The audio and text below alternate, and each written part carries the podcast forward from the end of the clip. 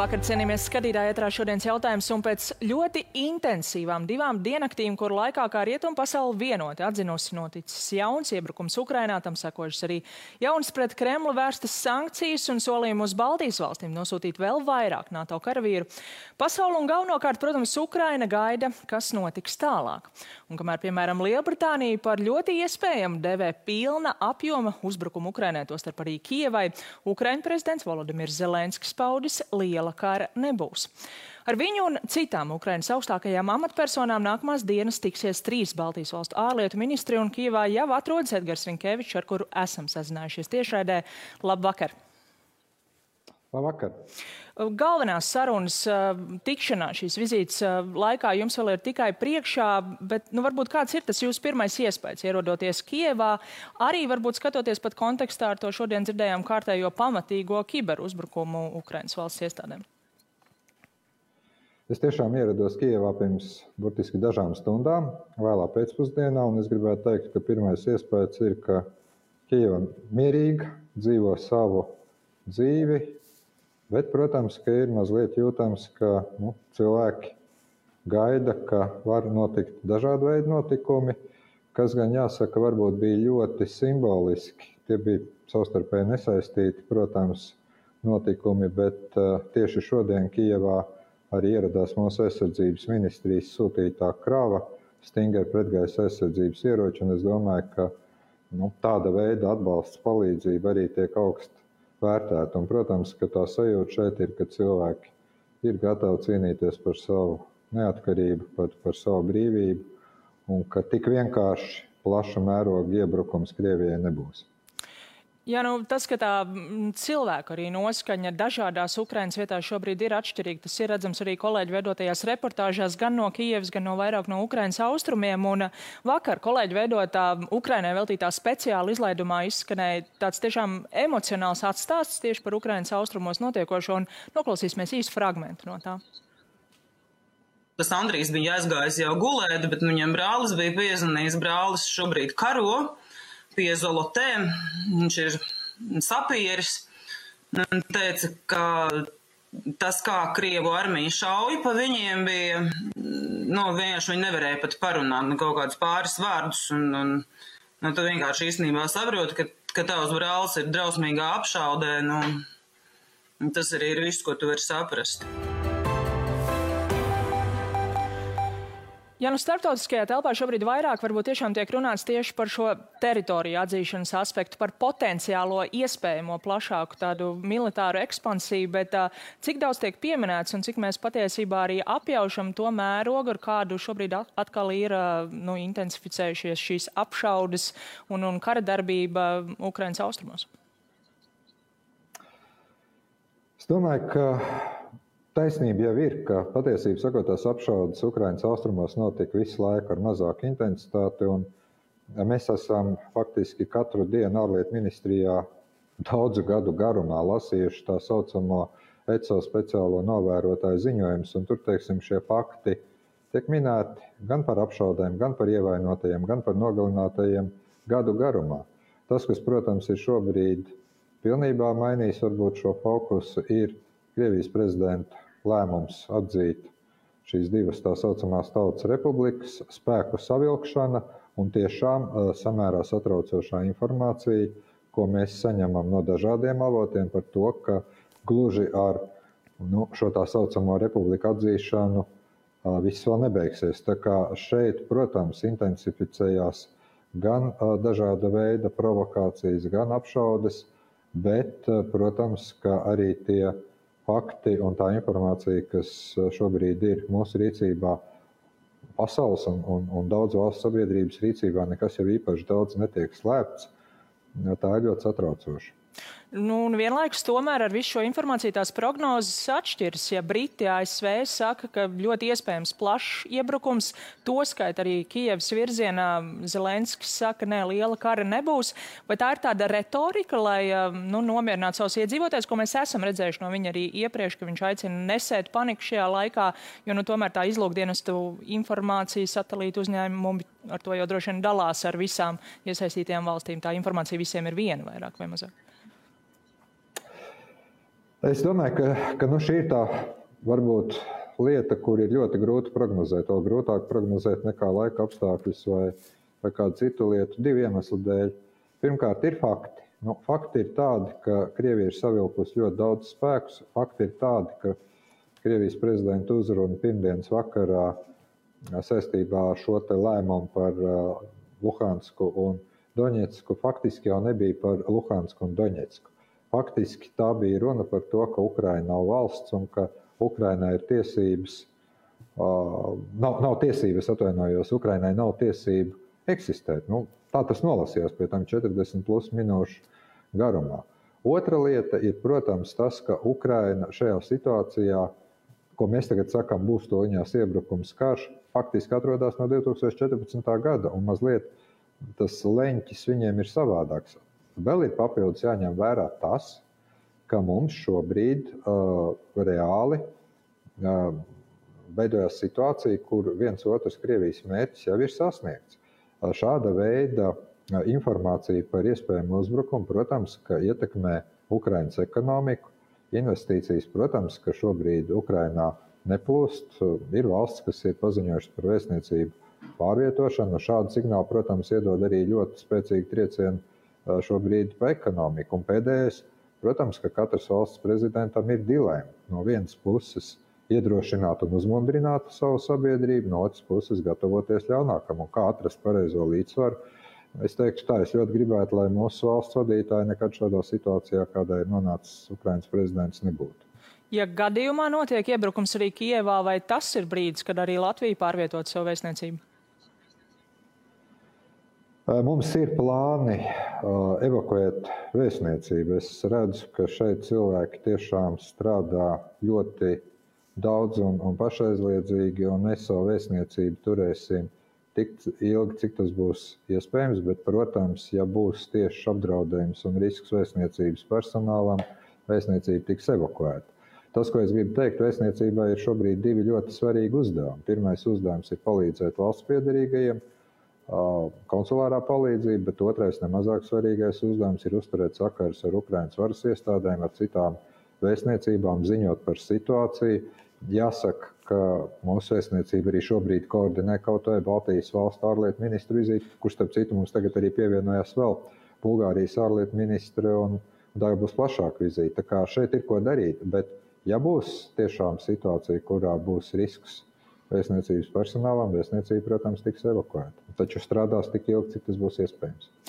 Viens no jūsu Baltijas valstu kolēģiem šajā vizītē, arī Lietuvas ārlietu ministrs Gabriels Landsbergis, ir paudis publiski, ka viņš vakar ir mēģinājis panākt stingrākas sankcijas pret Krieviju jau šajā pirmajā, nu šobrīd šajā etapā, pirmajā paketē, bet nav atbalstīts. Kāda bija Latvijas pozīcija un kas tad bija tās pozīcijas, ja tādas bija, kas bija galdā, bet tomēr netika pieņemtas? Negluži. Es gribētu teikt tā, ka vakar diezgan daudz ministri, tostarp Lietuvas, Latvijas un citu valstu ministri, teica, ka mēs gribētu mazliet plašākas un stingrākas sankcijas, bet saprotot laika apjomu, saprotot to, ka tās tiek koordinētas ar transatlantiskajiem partneriem, tādiem kā Lielbritānija, Kanāda, ASV, ka mēs ejam ar pirmo paketi un nekavējoties gatavojam otro paketi. Nekādu plašu diskusiju ko vēl ielikt vai neielikt, nebija. Šīs diskusijas bija faktiski no rīta vēstnieku sapulcē. Mūsu galvenais uzdevums bija tātad pieņemt lēmumu ļoti ātri. Tas lēmums, starp citu, bija arī izskanējis kaut kur informācija, bija vienprātīgs. Neviena valsts nebloķēja šo lēmumu, bet visas valstis bija pilnīgi vienprātīgas, ka tas ir tikai sākums.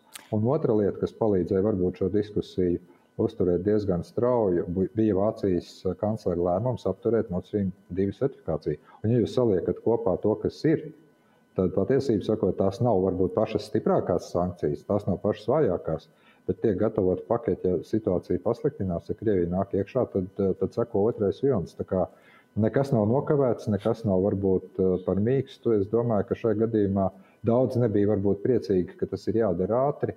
Gribēja varbūt mazliet spēcīgākus šos ziņojumus, bet neviens neiebilda un nebija nekādas diskusijas, šo liksim, šo neliksim. Bet vai šobrīd ir arī visu nu, dalību valstu vidū tāda skaidra vienošanos par to, kas tad ir tā nākamā robeža, kur pārkāpjot tiek piemērotas nākamās sankcijas, vai teiksim arī, mēs zinām, šobrīd šīs abas teritorijas tikai nu, daļēji, daļu no tām vēl joprojām kontrolē Ukraina. Ja Krievijas karavīri mēģina doties tajās teritorijās, vai tas, piemēram, jau var tikt uzskatīts par. Jā.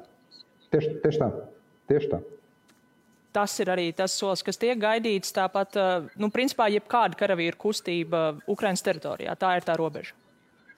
Eh, tas ir eh, viens no elementiem. Otrs elements neapšaubām varētu būt pilna mēroga maršs, es nezinu, uz Kijevu, Mariupoli, Odesu.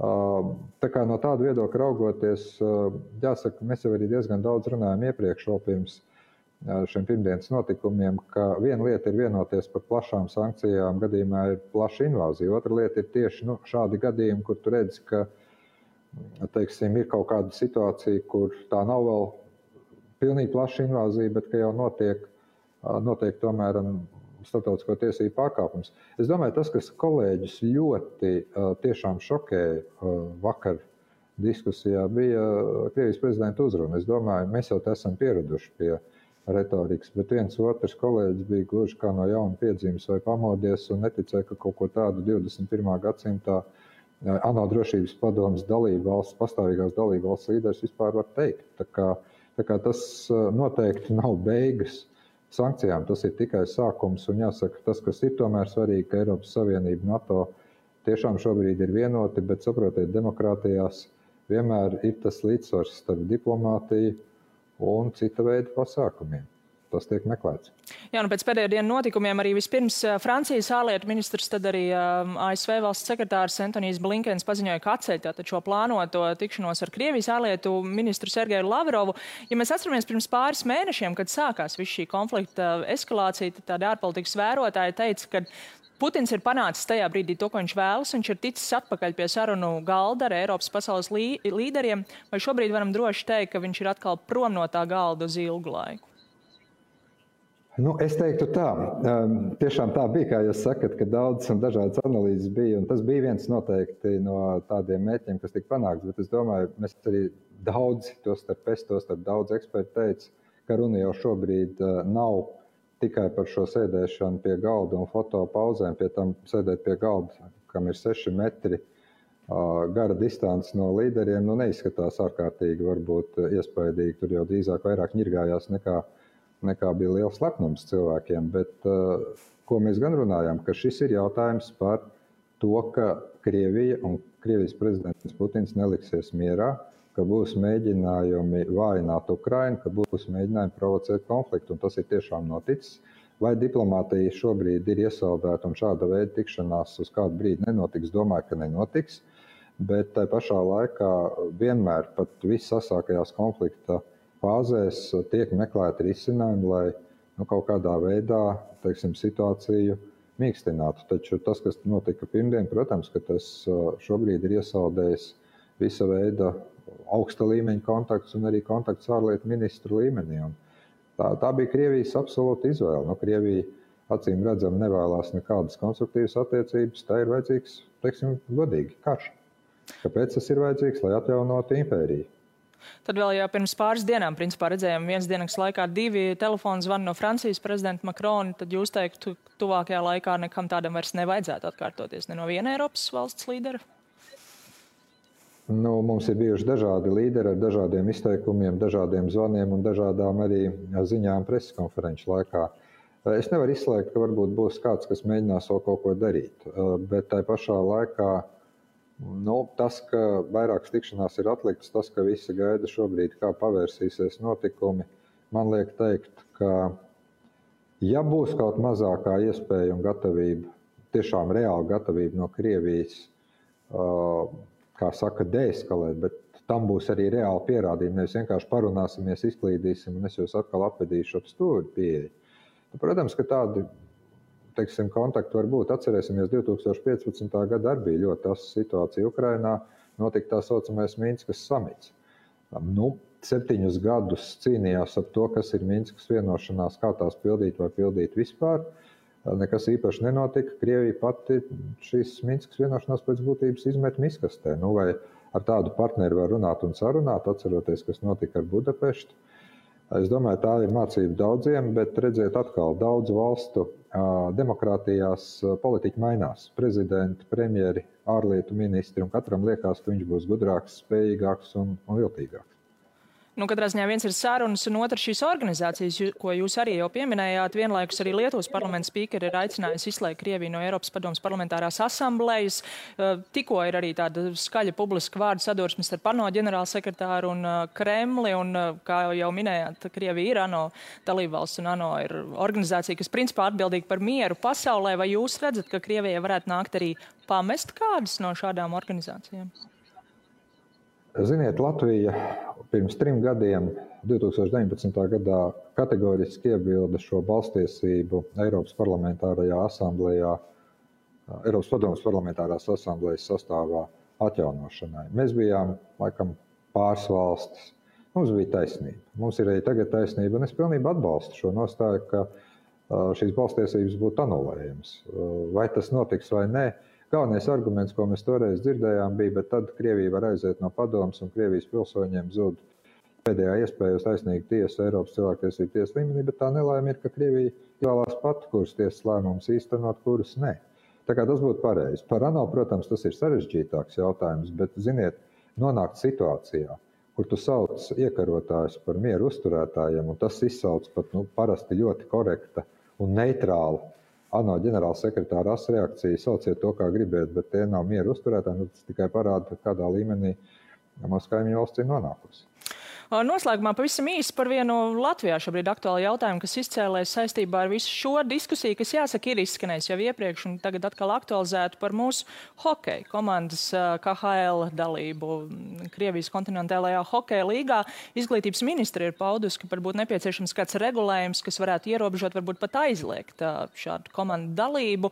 Kāds ir jūsu viedoklis, kā vajadzētu rīkoties, un vai tā tad ir tiešām pašu sportistu, komandas eh, īpašnieku ētiskā, morālā atbildība, vai tur valstī vajadzētu iejaukties arī ar kādu regulējumu?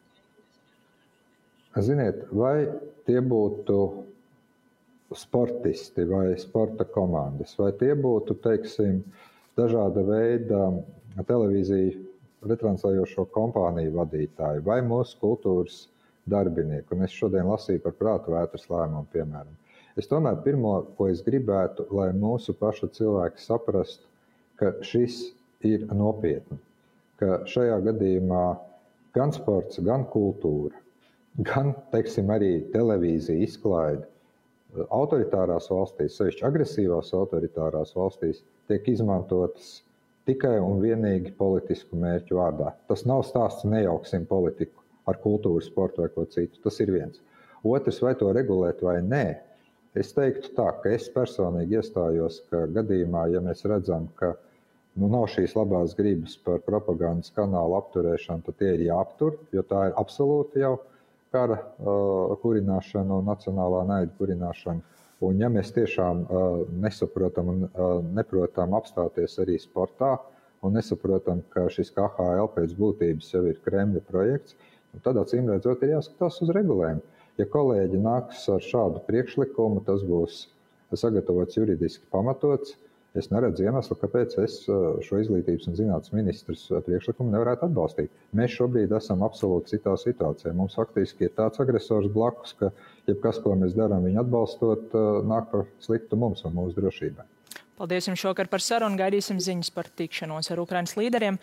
Paldies arī jums, skatītāji, par uzmanību un tiksimies rītā.